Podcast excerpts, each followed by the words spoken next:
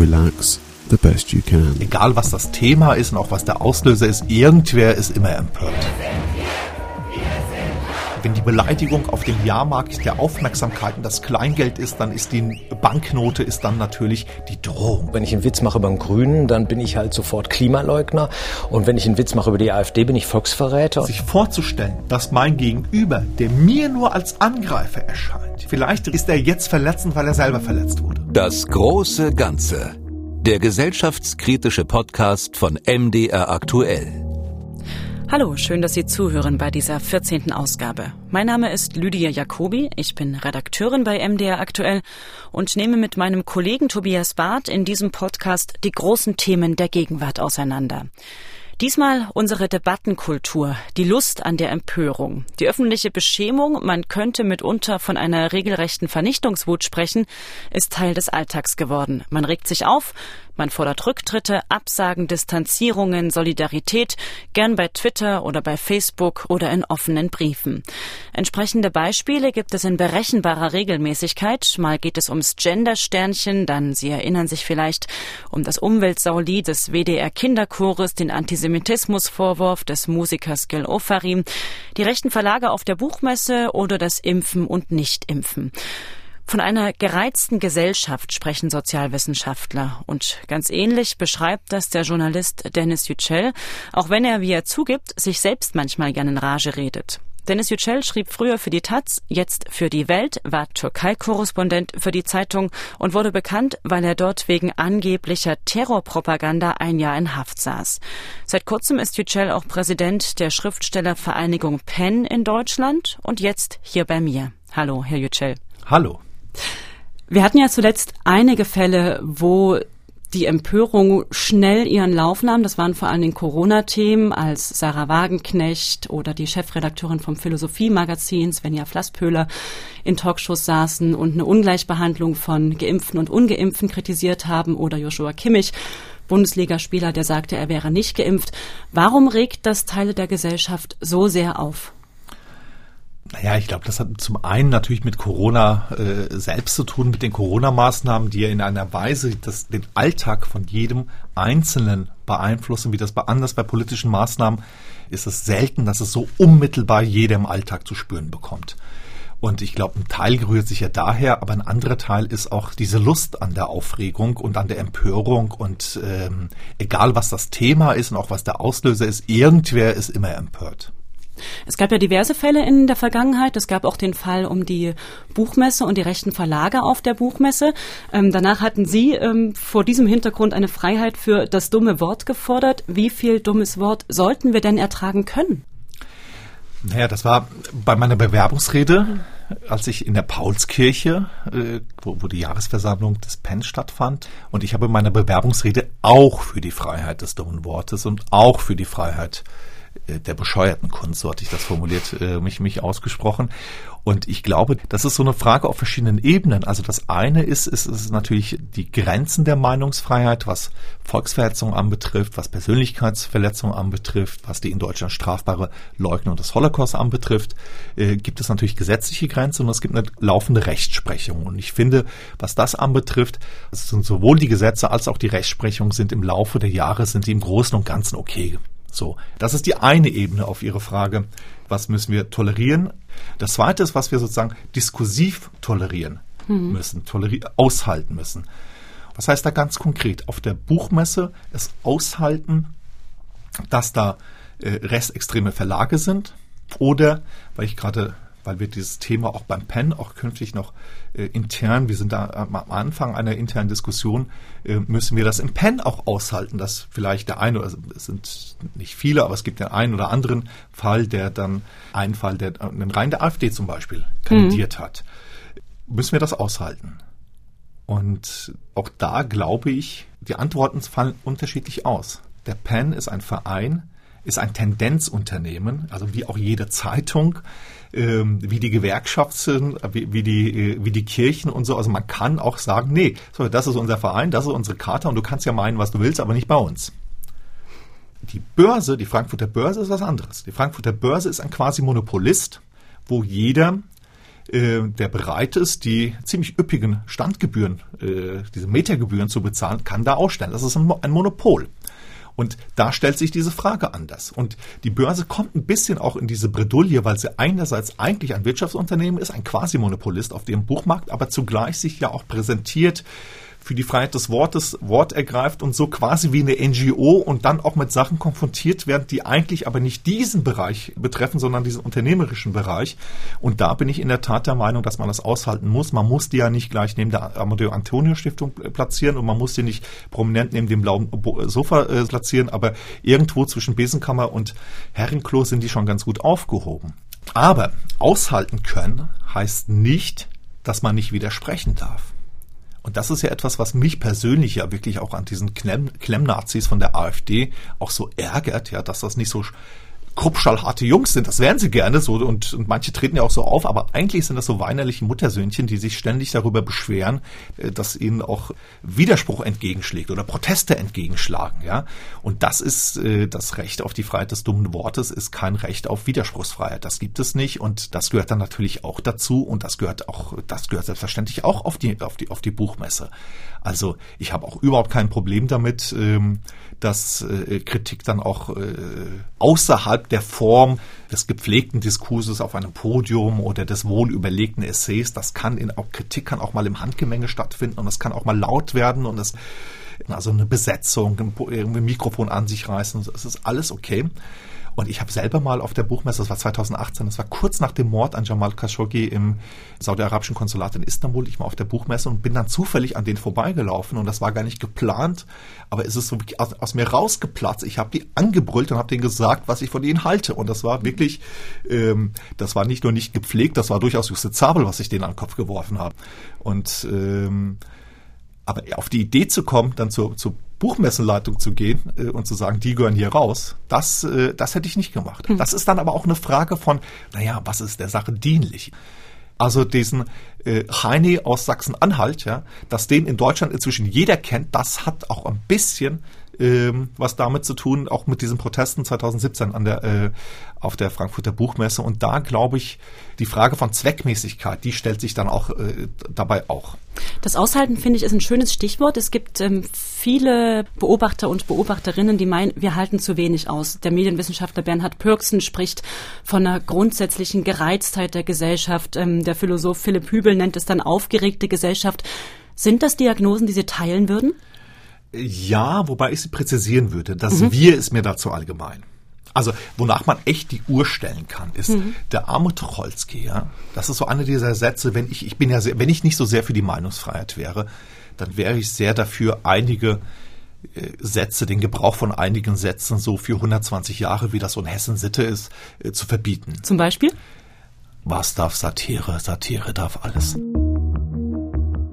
Wenn einer bei uns einen guten politischen Witz macht, dann sitzt halb Deutschland auf dem Sofa und nimmt übel. Satire scheint eine durchaus negative Sache. Sie sagt Nein. Eine Satire, die zur Zeichnung einer Kriegsanleihe auffordert, ist keine. Die Satire beißt, lacht, pfeift und trommelt die große bunte Landsknechtstrommel gegen alles, was stockt und träge ist. Ignaz Frobel alias Kurt Tucholsky, Berliner Tageblatt, 27. Januar 1919. Und weil es natürlich auch ist, man kann echt danach die Uhr stellen, dass Leute, je nachdem, um wen es gerade geht, ja, ob es um Dieter Nuhr geht oder um ähm, äh, Lisa Eckhardt oder dann irgendwie um eine Kolumne in der Taz oder so, je nachdem, oder Jan Böhmermann, je nachdem, um wen es geht, um was es geht, sind die einen, die heute, die in diesem Moment noch schwere Verteidiger der Satirefreiheit und der Kunst und Tucholsky und so sind, sind beim nächsten Mal diejenigen, die sagen, ja, aber. Ja. Das heißt, welcher Teil der Gesellschaft ist das, der für das diese ist, Ich glaube, das ist, das ist durchgehend. Also das, dass dieses gereizt, dieses nicht ertragen können und also und es ist ja, glaube ich, auch kein Zufall, dass sich viele dieser Empörung an, an einem Bereich angesiedelt sind, der ein humoristisch, also eigentlich im Humorbereich. Ja, es geht ja immer auch um Satire. So, oder ist das noch Satire? Ist sind die Grenzen überschritten? Und die einen sagen, je nachdem, nach politischen, ob es einem gerade politisch in den Kram passt oder nicht, dann findet man eine Taz-Kolumne sehr satirisch oder findet das gar nicht oder umgekehrt findet dann den WDR-Kinderchor satirisch oder nicht. Das ist wirklich diese Aufregung, das ist so ähm, austauschbar. Und das finde ich interessant, dass sich diese Konflikte heute in einer Weise am Thema Humor entzünden, was vor nicht vor nicht allzu langer Zeit, vor 10, 20 Jahren noch anders war. Also viele Sachen, was die Titanic noch vor 10 Jahren gemacht hat, würde sie heute, glaube ich, selber nicht mehr machen und würde auch anders ankommen. Harald Schmidt, heute, ich glaube nicht. Ich glaube nicht, dass das so noch funktionieren würde. Die Deutschen sterben aus. Schade, schade, schade, habe ich mir gedacht. Früher hätte es zu so einer Meldung einen Kommentar von Doris Schröder-Köpf gegeben. Ja, auch vorbei. Der Entertainer Harald Schmidt kurz nach dem Wechsel von Kanzler Schröder zu Kanzlerin Merkel. Unser Bundestrainer Jürgen ja, ja. Und da sagt einer, er ist unbeliebt. Ja. Das kam doch wie aus der Pistole geschossen. War heute eingeladen bei Angela Merkel, die sich über die Chancen bei der Vorbereitung der WM informieren wollte. Und zwar eigentlich bei drei Herrschaften, die typisch sind für die deutsche Gesellschaft. Einer ist Rentner und zwei leben im Ausland. Ja? Und das wussten viele gar nicht. Äh, Frau Dr. Merkel ist das große Vorbild von Jürgen Klinsmann, denn sie hat den Titel geholt, ohne zu gewinnen. Aber hm. diese Aufregungsbereitschaft ist das eine. Ich finde, mein größeres Problem ist ein anderes. Und zwar? Dass Institutionen, und damit meine ich wirklich Institutionen aller Art, Schwierigkeiten haben mit Aufregung äh, solcher Aufregung umzugehen. Also so einen wirklich, Shitstorm auszuhalten. Ja, also Shitstorm, ich finde das Wort ein bisschen problematisch, aber hm. sagen wir mal Empörung weil das Wort Shitstorm, das hat derjenige, der das in die deutsche Sprache eingeführt hat, äh, mein äh, Freund, der sehr geschätzte Sascha Lobo, der hat das mal eingeführt. Ein paar Jahre später hat das dann wieder bereut, weil er, weil es jedem, der auch Gegenstand einer Kritik wird, ja, dann auch erlaubt zu sagen, das ist ein Shitstorm. Mhm. Also auch nicht mehr den Unterschied zwischen wo gibt es eine berechtigte Kritik und was ist jetzt, wo steht das in keinem Verhältnis, sagen wir mal. Ähm, also deswegen mag ich dieses Wort nicht so. Aber bei Empörung um Sachen, wo man sagen kann, na ja, meine Güte, ja der WDR, ja. Der Kinderchor. Aber Wir müssen es vielleicht mal kurz erklären, falls man sich mal parat Ach, hat. Das der, war der, der, der Kinderchor, der da irgendwie, ich glaube, das war eine Facebook-Nummer von WDR. 2019. Jedenfalls bei einem der 17 Radiokanäle des WDR. Die hatten da so eine Facebook, ähm, auf Facebook ein Video hochgeladen. Ich glaube, es war nur auf Facebook. Ein, der WDR Kinderchor, der sang, meine Oma ist eine Umweltsau oder so. Und da war es dann eher so auf konservativ-liberaler Seite die Aufregung. Der WDR hat das zurückgezogen. Meine Oma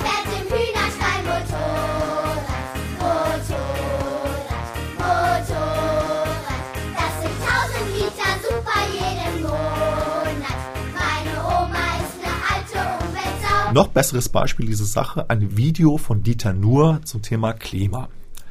Und ich weiß nicht, ob man jetzt Dieter Nuhr fragen muss. Kann man machen, muss man nicht. Ja, aber wenn man das macht, dann gab es die Aufregung der Klimaleugner. Er ist jetzt nicht mit seiner Humor, sage ich mal, mit seiner Arbeit bin ich jetzt, ich bin kein Fan, sag ich mal so. Ja, aber diesen Vorwurf finde ich einfach, der ist einfach unberechtigt. Da gab es diese Aufregung, wie könnt ihr diesen Klimaleugner da, da zu diesem Thema sprechen lassen? Sofort ziehen das, das Video zurück. Und danach gab es natürlich, in dem Fall, wie ich meine, auch berechtigte Kritik. Ja, Wieso beugt ihr euch davor? Worauf sie dann Dieter nur angeboten haben, dass sie das Video online wieder stellen, ja, aber mit einer Vorbemerkung, worauf Dieter nur dann zu Recht gesagt hat, nee, ihr spinnt wohl, mach ich nicht. Ja. Woher also, kommt diese Angst? Diese Angst, das, ist so das nicht etwas, aushalten zu können? Das ist so etwas, dieses, dieses nicht umgehen können nicht umgehen können. Das sind zwei Sachen. Das eine ist so in der allgemeinen Gesellschaft, also bei vielen, natürlich nicht allen, es gibt auch in verschiedenen, in allen politischen Lagern äh, und da äh, äh gibt es auch Leute, die da eine gewisse äh, äh, Souveränität auch zeigen, aber bei vielen gibt es diesen Hang zu Aufregung, zu Empörung.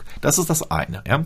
Dass man aber es sind halt auch die Institutionen, die sich die dann wirklich bei jeder Kleinigkeit dann auch nachgeben. Und es sind aber letztlich Nichtigkeiten, weil Aufregung bei anderen Themen gibt es diese Aufregung dann nicht. Ja? Also wenn Amazon, Mitarbeiter von Amazon in Bad Hersfeld äh, streiken, weil sie auf das in Deutschland äh, in jahrzehntelanger Auseinandersetzung der Arbeiterbewegung erkämpfte, im Grundgesetz verankerte äh, Recht auf Koalitionsfreiheit, also auf das Recht, eine Gewerkschaft sich anzuschließen, dafür streiken müssen. Ja, in Deutschland bei Amazon das ist so, das sorgt nicht für halb so viel Aufregung, wie wenn Amazon irgendeine Werbung schalten würde, wo sich irgendwer meint, dass er dadurch beleidigt oder diskriminiert wird oder so. Und das, die Verhältnismäßigkeit stimmt da auch nicht bei diesem Aufregungs, bei diesem Empörungsding. Und ob Amazon wiederum wenn es darum geht, um, ich glaube, selbst wenn es eine Riesenaufregung auf Twitter und in den sozialen Medien gäbe, was ist da los im Amazon-Zentrum Bad Hersfeld, ja, wieso können die sich nicht eine Gewerkschaft anschließen? Da würde Amazon nicht nachgeben, ja. Aber bei so einem Fall, äh, wo es um irgendeinen Gag in einer Werbung, der irgendwie schiefgegangen ist, weil irgendwer das falsch versteht oder sich diskriminiert fühlt oder das Vaterland beleidigt fühlt oder irgendwas, ja, da bin ich mir sicher, würde Amazon sofort einen Rückzieher machen. Das kostet ja nichts. Und das ist so diese Verschiebung von, von Diskursen und auch von Emotionalität in Bereiche auf diese symbolische Ebene. Und ich finde, Symbole sind nicht unwichtig, aber die Gewichtung und die Verhältnismäßigkeit scheint mir da nicht zu stimmen. Sommer 2013. Erstmals wird ein sogenannter Shitstorm zum Thema bei MDR Info. Hohn und Spott über Angela Merkel und Joachim Gauck. Der Anlass? Die Kanzlerin hat etwas über das Internet gesagt, der Präsident über den Whistleblower Edward Snowden. Das Internet ist für uns alle Neuland. Für puren Verrat habe ich kein Verständnis. So klang das also, gekürzt und geschnitten. Und schon blies Kanzlerin und Präsident ein Shitstorm entgegen. Hunderte oder gar Tausende von Usern witzeln oder empören sich in allen möglichen Foren, unterstellen der Kanzlerin Ahnungslosigkeit und dem Präsidenten gar ein Feind der Aufklärung zu sein. Nur eine Frage stellen sie nicht. Was haben die beiden eigentlich wirklich gemeint? Sie haben ja teilweise in früheren Jahren, gerade noch in den Jahren bei der Taz, die Klaviatur der Aufregung auch recht virtuos bespielt. Wenn man an den Text damals zu Deutschland ähm, denkt, der ja einige Vorwürfe, einige Kritik ähm, erzeugt hat. Würden Sie noch so formulieren wie damals? Naja, ja, es sind verschiedene Sachen. Ich habe ja in der Tat sowohl satirische Texte geschrieben, manchmal so richtig polemische Texte im politischen Betrieb. Und ich würde, wenn ich das mal kurz das differenzieren kann. Ich habe zum Beispiel einen Kommentar geschrieben äh, zur Nominierung von Joachim Gauck als Bundespräsident, wo alle derselben Meinung waren, dass das eine gute Idee war. Und ich habe dann mit sehr hart und auch mit einer Polemik aber eine Polemik ist keine Satire, so das wird in Deutschland auch manchmal verwechselt, sehr hart Position bezogen. Und ich schrieb damals auch aus so einem Gefühl heraus, das waren die mittleren Merkel-Jahre wo so eine Art Mehltau über das, dem Land hing. So eine Langeweile herrschte. Und ich schrieb damals aus so einem Gefühl heraus, hier ist es alles so dröge, ist es alles so, ist es ja irgendwie auch schön, wenn die, wenn, wenn es keine so, wenn nicht andauernd Konflikte bis aufs Messer geführt werden, aber wenn Kommentare in der Taz und in der FAZ und so quasi gleich, also denselben Sound haben und inhaltlich sich dann auch nicht mal so sehr unterscheiden, nur noch in Nuancen, dann muss man irgendwie da, da muss man eine andere Sprache finden. Und da habe ich dann auch öfter mal auf den Tisch gehauen. Und ich finde, das hat sich halt geändert. Das hat sich auch durch die AfD geändert. Und heute haben wir, geht das eher in so eine Richtung Verrohung der äh, politischen Kultur, weswegen ich heute in Texten, in Kommentaren auf so eine bestimmte, auch eine bestimmte Sprache nur noch sehr zurückhaltend einsetze. Das andere sind satirische Texte. Daran habe ich eigentlich ein bisschen die Lust verloren. Aber was ich hm. neulich gemerkt habe zum Beispiel, ich habe angesichts der eigentlich auch überhaupt nicht lustigen Situation an der polnisch-belarussischen Grenze, und zwar nicht nur auf der jenseits der Grenze und äh, ähm, äh, wozu ich in der Welt ja auch kommentiert habe, ist halt eine, das ist eine Schweinerei und das ist ein Erpressungsversuch, aber Lukaschenko könnte diese Menschen auch nicht als Waffe einsetzen, wenn man in Europa nicht so eine Panik hätte von ein paar tausend Flüchtlingen. Mhm. Und dann habe ich einen Text gepostet, äh, einen alten Text aus der Taz. Ähm, das war mal eine Reihe vor der Europawahl, mit der, die von der Idee getragen war. Es gibt ja in Bezug auf die Türkei vor allem immer die Frage, äh, sind die reif für Europa oder nicht? Und ich habe diese, diese Frage umgedreht, spaßeshalber, für alle bestehenden EU-Länder. Und das war eine Mischung, eine Form von zum Teil Sachen, die man tatsächlich Sachen äh, an diesen Ländern oder äh, den Staaten, Regierungen, wie auch immer kritisieren kann, als auch ein Spiel mit Vorurteilen über diesen Land und das in so einem überdrehten Boulevardstil, den eigentlich damals fast jeder verstanden hat, dass das uneigentlich war, dass das nicht so gemeint war. Diese Vorurteile überdreht, um sie als dumm und vorteilhaft und Res, äh, Vorteil und Ressentiment aufzuzeigen durch die, durch die Methode der Über, äh, Überspitzung, kombiniert mit Sachen, die man zum Beispiel an so einem Land wie Ungarn, damals auch schon mit Orban, das heißt, sich auch aussetzen kann, also kritisieren kann. Das habe ich vermischt. Das war eine gewisse Herausforderung für die, für die Leser, aber die meisten haben das verstanden. Und heute? Und die einzigen, die sich damals aufgeregt haben, es gab eine ganze Reihe von Botschaftern, die dann Protestbriefe, der italienische Botschafter, der litauische, der ungarische, mit dem Satz, Viktor Orban ist kein Gulasch-Hitler. Aber sonst hat sich keiner aufgeregt. Und jetzt neulich habe ich diesen Beitrag zu Polen nochmal auf Twitter äh, gepostet und die Reaktion war etwas, wo ich dachte, meine Fresse, das ist, die Leute sind ja noch dümmer geworden, als ich, als ich selber schon gedacht habe. Deutsche, konservative, liberale, linke und immer dieser Vorwurf dann von Rassismus und Diskriminierung. Es gibt ja überhaupt auch keine andere Kategorie mehr. Auch die, die Linke kennt ja keine andere Kategorie mehr. Ja, als ob es irgendwie dem Standardwerk der internationalen Linken, geschrieben in London, äh, veröffentlicht 1848, als ob da stehen würde, ja, alle bisherigen Kämpfe waren Kämpfe gegen Diskriminierung und diskriminierte alle Länder, vereinigt euch. Ein Gespenst geht um in Europa. Das Gespenst des Kommunismus. Marx und Engels Manifest der Kommunistischen Partei, gelesen von Axel Thielmann. An die Stelle der alten bürgerlichen Gesellschaft mit ihren Klassen und Klassengegensätzen tritt eine Assoziation, worin die freie Entwicklung eines jeden die Bedingung für die freie Entwicklung aller ist. Das heißt nicht, dass es keine Diskriminierung gibt, natürlich Ja. nicht. Aber das, das ist keine Zentralkategorie. Und das ist vor allem nach allem, was irgendwie linke Analyse, und zwar nicht nur in der Tradition von Marx, sondern eigentlich auch in der äh, Tradition von Foucault, das ist nicht die Zentralkategorie, die Diskriminierung.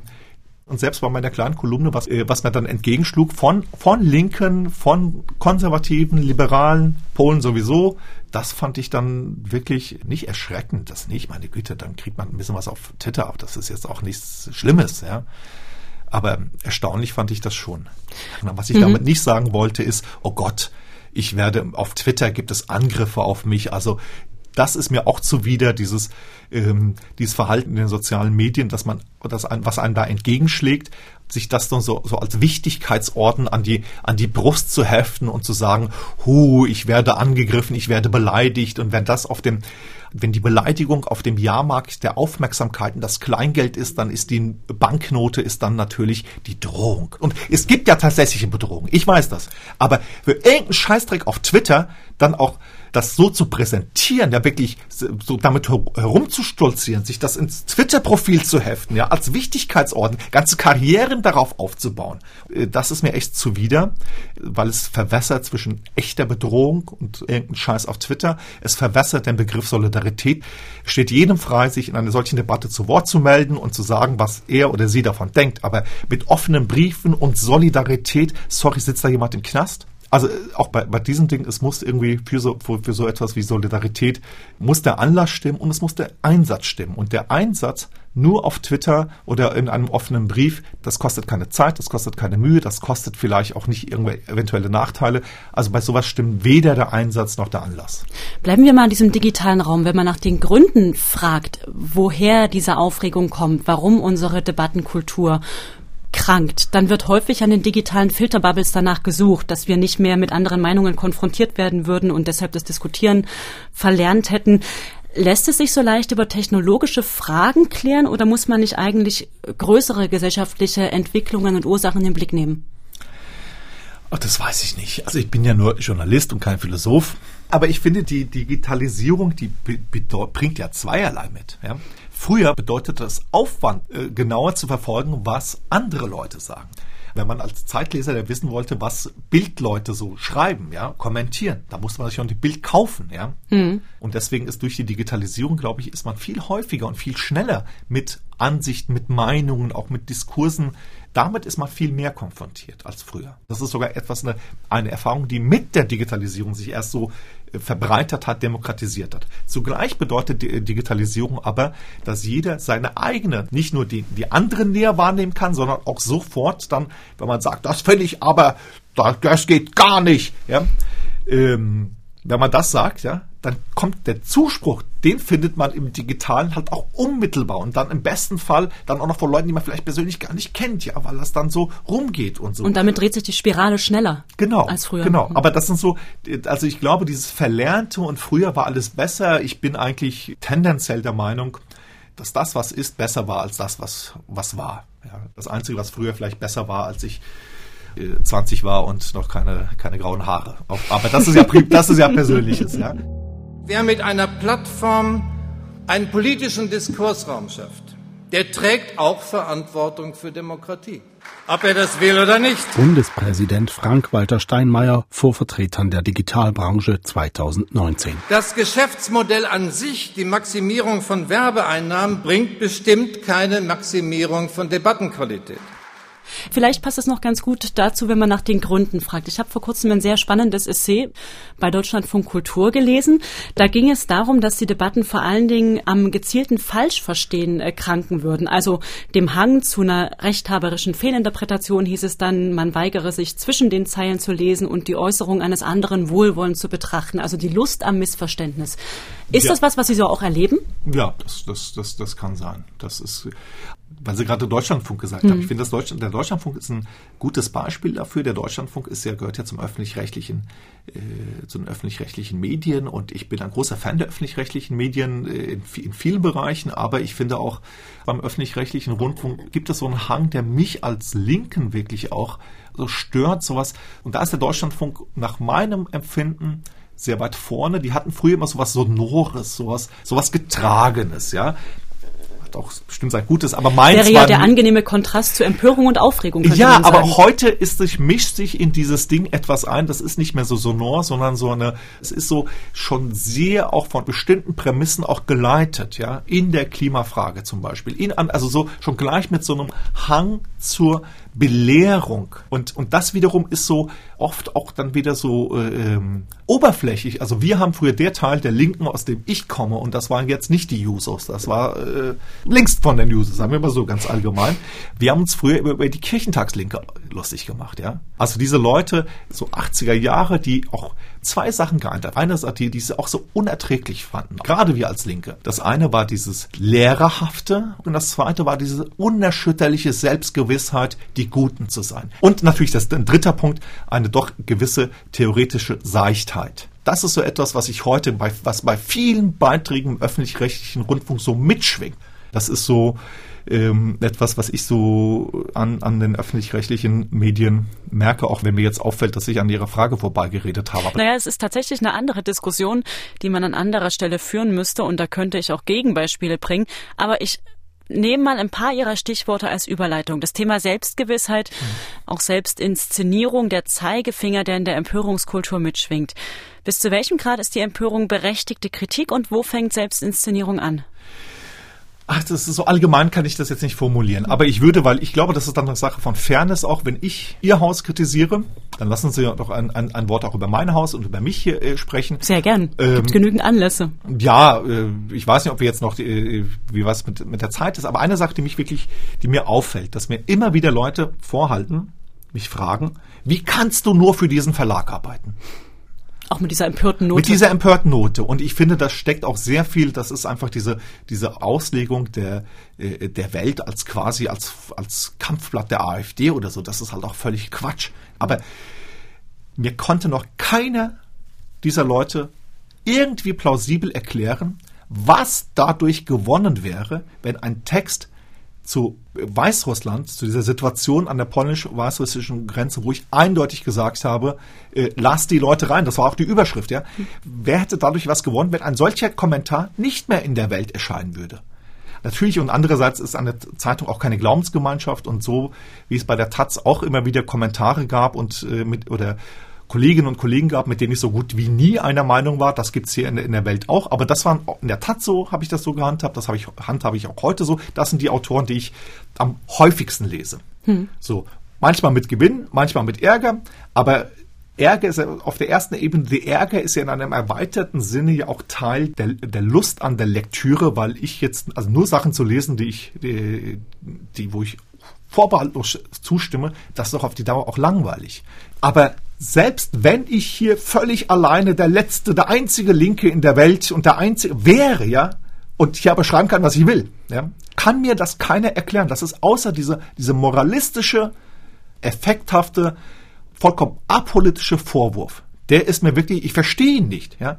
Und wenn ich als Linker, wenn ich, auch als Aktivist, ja, als äh, wenn man will man doch etwas ändern, dann freut man sich doch, muss man sich doch freuen, wenn man sagt, ah, dann kriegen die die Weltleser, die sonst irgendwie einen Kommentar in der Taz, der in die gleiche Richtung geht oder in der Zeit vielleicht gar nicht lesen würden, den kriegen sie dann vorgesetzt, ja. Mhm. Und vielleicht erreicht das jemanden oder nicht und regt jemanden zum Nachdenken an oder nicht, aber diese Empörung und die, die, ich, die ich an diesem Punkt, die mir, die ich dann auch so oft zu hören bekomme, die ist apolitisch, die ist moralistisch und apolitisch, ja, weil sie nicht darin besteht, hier äh, vor zehn Jahren in der Taz hättest du aber doch gesagt, äh, logisch, äh, lass die Leute doch rein. Und jetzt sagst du, nee, muss man Grenzen zumachen und Sebastian Kurz ist der beste Mann oder so. Ja, wenn ich das schreiben würde, dann wäre dieser dieser klassische Renegatenvorwurf, der hätte, das war ja polit, das wäre ein politischer. Ja, mhm. man darf natürlich auch seine Meinungen ändern. Man darf auch mal Ansichten ändern. Das ist ja auch okay. Ja, ich mhm. finde diesen Verrätervorwurf ja auch ein bisschen schräg. Aber selbst der, der hat immerhin was Politisches, was völlig apolitisches, moralistisches ist, so sagt, wie kannst du nur für diese Zeitung arbeiten? Das verstehe ich nicht und das ist so und ich glaube dieser Moralismus, ja, diese auch diese absolute Überzeugung von sich selber auf Seiten des Guten und Richtigen zu sein. Das ist so etwas, was so sehr stark heute ausgeprägt ist und zwar, was früher nur in einem bestimmten Teil irgendwie äh, äh der Kirchentagslinken, der Ökopaxe oder so vielleicht besonders stark war. Das ist heute noch, das ist heute und bei den Autonomen, die Autonomen waren auch immer total spaßbefreit, ja. Ähm, äh, scheiße, jetzt habe ich mich echt Na, ich äh, setz vielleicht mal da an, es gibt ja ein Gegenargument. Diejenigen, ähm, die von Empörung sprechen, heißt es oft, ähm, deren Stellung in der Debatte ist eben nicht mehr ganz so unangefochten wie früher. Das sind, so heißt es dann, äh, gut gestellte, vielfach männliche, weiße Feuilletonisten, die sich jetzt plötzlich eben mit vielen Stimmen, äh, mit weiblichen Stimmen, mit jüngeren, mit POC der Gesellschaft auseinandersetzen müssen. Ist das für Sie ein schlüssiges Argument? Äh, nein, weil das innerhalb, innerhalb des Establishments äh, passiert. Leute, die selber mittendrin, ja, mhm. mittendrin im, Kultur, im kulturellen medialen Establishment sind. Es ist so, wenn ich einen Witz mache über den Grünen, dann bin ich halt sofort Klimaleugner. Und wenn ich einen Witz mache über die AfD, bin ich Volksverräter. Und wenn ich einen Witz über Linke mache, dann bin ich ein Nazi. Der Kabarettist Dieter Nuhr, 2021 im WDR. Und da ich ideologisch selber nicht verortbar bin, werde ich immer von denen, die betroffen sind vom Witz, am anderen Ende der politischen Skala verortet. Und das ist der übliche Umgangston heute, dass man versucht nicht mehr zu argumentieren, sondern den anderen zu verunglimpfen. Satire ist eine durchaus positive Sache. Nirgends verrät sich der Charakterlose schneller als hier, nirgends zeigt sich fixer, was ein gewissensloser Hanswurst ist, einer, der heute den angreift und morgen den.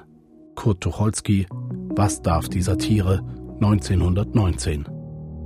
Also in jedem Buch ist es immer wieder die Rede, Stimmen Gehör geben, die man nicht hört. Und ich denke mir, ich höre nichts anderes mehr, ja. Hm. Das ist doch, und das finde ich das Verlogene. Es wäre ja richtig, wenn es wäre eine zutreffende Kritik, wenn es denn richtig wäre. Aber es ist keine Kritik, die von als Kanak-Attack vor 20 Jahren und für Zusammenschluss von Leute so aus dem kulturellen Bereich, äh, Kulturwissenschaft, so aus den Schnittstellen kam, die ähm, die alle Identitätszuschreibungen abgelehnt haben. Und es war vor allem da, wo die Leute damals auch tätig waren oder wenn sie publiziert haben, in welchen Verlagen sind sie denn erschienen. Feridun Salmole war dabei, der hat seine ersten äh, Bücher bei Rotbuch veröffentlicht. So, Das war sozusagen auch am Rand. ja. Und heute Leute, die, die bei Hansa, Rowold, Bastei-Lübbe, Heine, ja, Heine, mehr, mehr Bahnhofsbuchhandlung geht nicht, ja, also mehr Mainstream geht nicht. Und dann bei Heine zu publizieren, oder was Bastei-Lübbe in dem Fall, ich bin mir nicht mehr ganz sicher, aber zu sagen, eure Heimat ist unser Albtraum. Wo erschien bei Bastei-Lübbe? Sorry, das ist verlogen. Wenn heute eine Gedenkveranstaltung zum ersten Jahrestag des Anschlags von Hanau in, im Frankfurter Schauspielhaus stattfindet. Nicht mit den Angehörigen. Die sitzen nämlich, die saßen an dem ha Abend in Hanau, ja, sondern genau diese Leute aus diesem Kulturbetrieb. Also mehr Bourgeois geht nicht. Frankfurter Schauspielhaus, ja. Gefördert mit von Mitteln von irgendeinem hessischen Ministerium für irgendwas, ja. Von derselben hessischen Landesregierung, dass die NSU-Akten unter Verschluss hält. Diese hessische Landesregierung wird sich von denen gefördert. Im bourgeois Frankfurter Schauspielhaus. Diesen alten Kanak-Attack-Spruch oben drauf zu schreiben, Deutsch mich nicht voll dann ist das keine Ansage an das Establishment. Das ist mit einem Establishment. Und wenn das eine Ansage ist, dann ist das eine Ansage an die deutschen Proleten in Griesheim und Höchst und Offenbach, ja. Deutsch mich nicht voll. Das ist nicht mehr, das ist nicht subversiv, das ist nicht vom Rand. Und deswegen ist diese Kritik, die Sie eben angebracht haben, sie wäre richtig, wenn sie zuträfe, ja. Es gibt ja heute, es kann ja auch heute kaum noch ein Buch erscheinen, ohne dass der Verlag äh, das Buch als wütende Stimme bewirbt, ja. Und das ist so eine, letztlich ist dieses Argument, ja, dann auch, weil man im Betrieb verankert ist, ähm, in der Kultur, in der Wissenschaft, ist es letztlich ein Argument des Konkurrenzkampfes. Und wenn ich dann sage, ich, wenn ich meine, das, was ich bin, dafür einsetze, um, um mit aller Kraft dass ich diese Fördergelder bekomme für mein Produkt, äh, meine Forschungsprojekt bei der Gender Studies und nicht du bei ähm, in der, was weiß ich, empirischen Sozialforschung.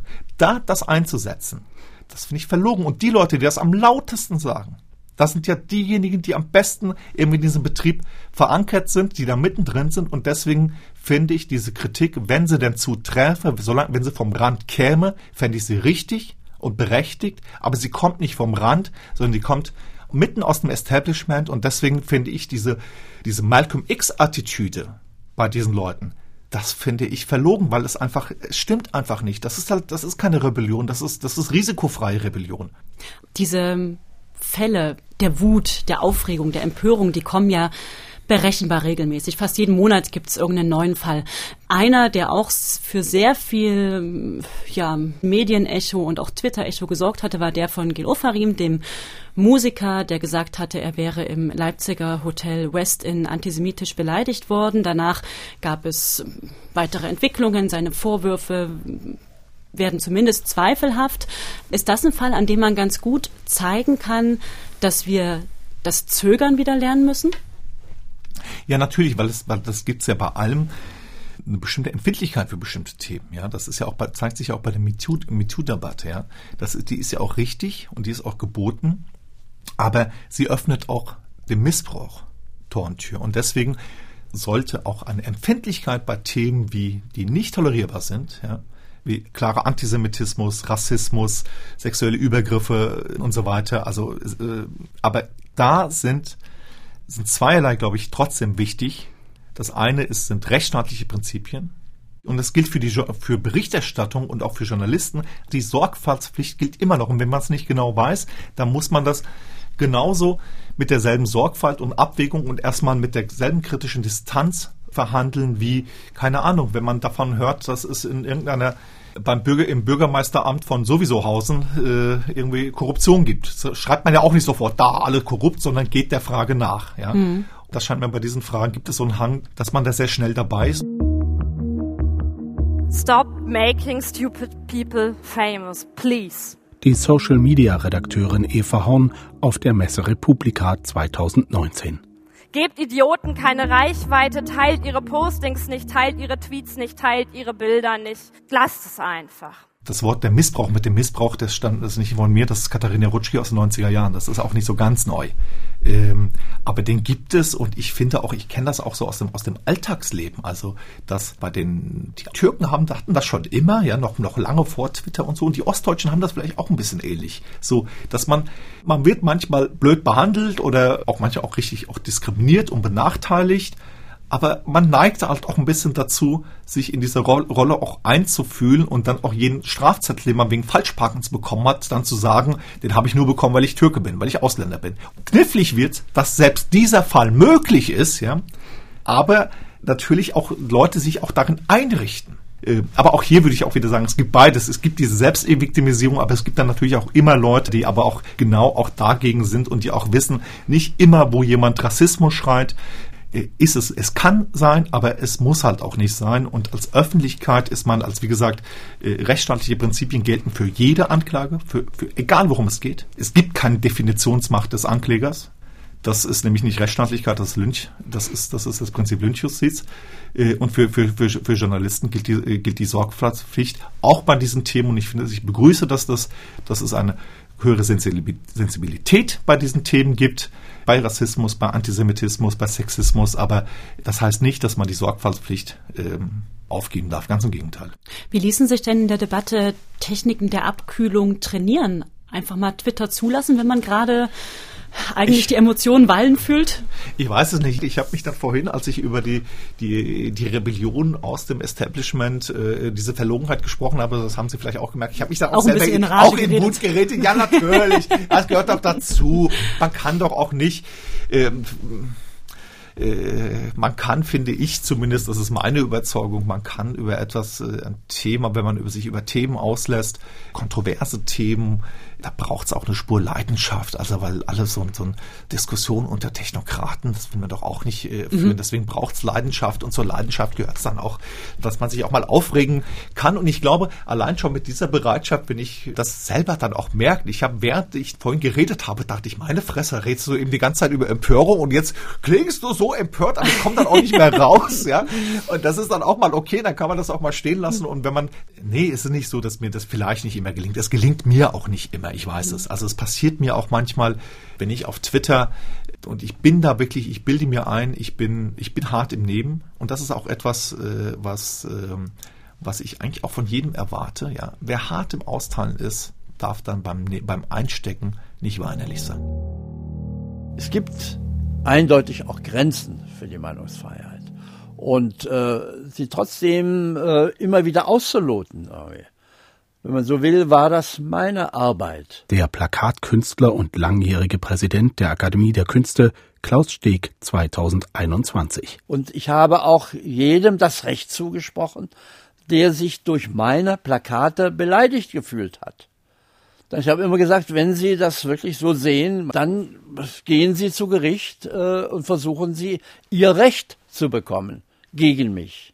Wenn Sie der Meinung sind, das schränkt Sie in Recht, Ihren Rechten ein in einer Weise, was nicht mehr zulässig ist. Und aber ähm, das Ganze war immer eine, eine, ein Slalom. Und trotzdem ist es manchmal ist es dann auch so viel, ja, dass ich dann auch dann halt auch entsprechend irgend, auch sei es nur eine Antwort, dann eine Reaktion zeige, wo ich dann später sage, naja, das war jetzt a nicht so souverän und vielleicht war ich jetzt auch verletzend und vielleicht habe ich dann auch übers Ziel hinausgeschossen. Mhm. Aus seiner eigenen Verletzung wird man dann auch verletzt. Das ist ja, glaube ich, auch so ein Problem in dieser ganzen Diskussion, dass alle immer nur dazu neigen, ihre eigene Verletzung wahrzunehmen was ja völlig menschlich ist, aber sich vorzustellen, dass mein Gegenüber, der mir nur als Angreifer erscheint, ja, aber diese grundsätzliche abstrakte Empathie aufbringen zu können und zu sagen, na ja, aber vielleicht geht es ihm ja genauso. Ja, vielleicht ist er jetzt verletzend, weil er selber verletzt wurde. Und das kann man, wenn man so mittendrin ist, kann man das vielleicht, ist es vielleicht schwierig, aber dann zumindest ein bisschen später oder am nächsten Tag oder meistens auch schon, ist es schon fünf Minuten später, dann auch äh, zu merken, nee, das, du warst jetzt selber verletzen und vielleicht ist das, was dir jetzt vorher jemand vorgehalten hat, ist dann vielleicht auch da wiederum ein Ausdruck von Verletztheit. Und das ist vielleicht auch etwas, was so, so in dieser ganzen Empörung dann auch manchmal, also einfach nicht, nicht, nicht stattfindet, weil man sich immer natürlich als angegriffen erwähnt und die anderen sind die Aggressoren und das sind natürlich immer die anderen Aggressoren. Vielen Dank, Herr Yücel. Sehr gerne. Das war die 14. Folge des großen Ganzen von MDR aktuell. Ich bedanke mich fürs Zuhören und möchte Ihnen an dieser Stelle noch eine Empfehlung zum Weiterhören an die Hand geben. Unseren Podcast Wahlkreis Ost. Ein unterhaltsamer und kompetenter Einblick ins politische Berlin. Wer dealt mit wem und warum? Welcher politische Schachzug bedeutet was? Und welchen Einfluss haben wir zwischen Rügen und dem Thüringer Wald eigentlich auf die Entwicklung der Bundespolitik? Antworten gibt's alle zwei Wochen von Reporter Malte Pieper und Korrespondentin Anja Meier unter mdr.de und überall, wo es Podcasts gibt. Tschüss und wenn Sie mögen, bis zum nächsten Mal. Das große Ganze. Den gesellschaftskritischen Podcast von MDR Aktuell gibt es zweimal im Monat auf mdraktuell.de, in der ARD Audiothek, bei YouTube und überall, wo es Podcasts gibt.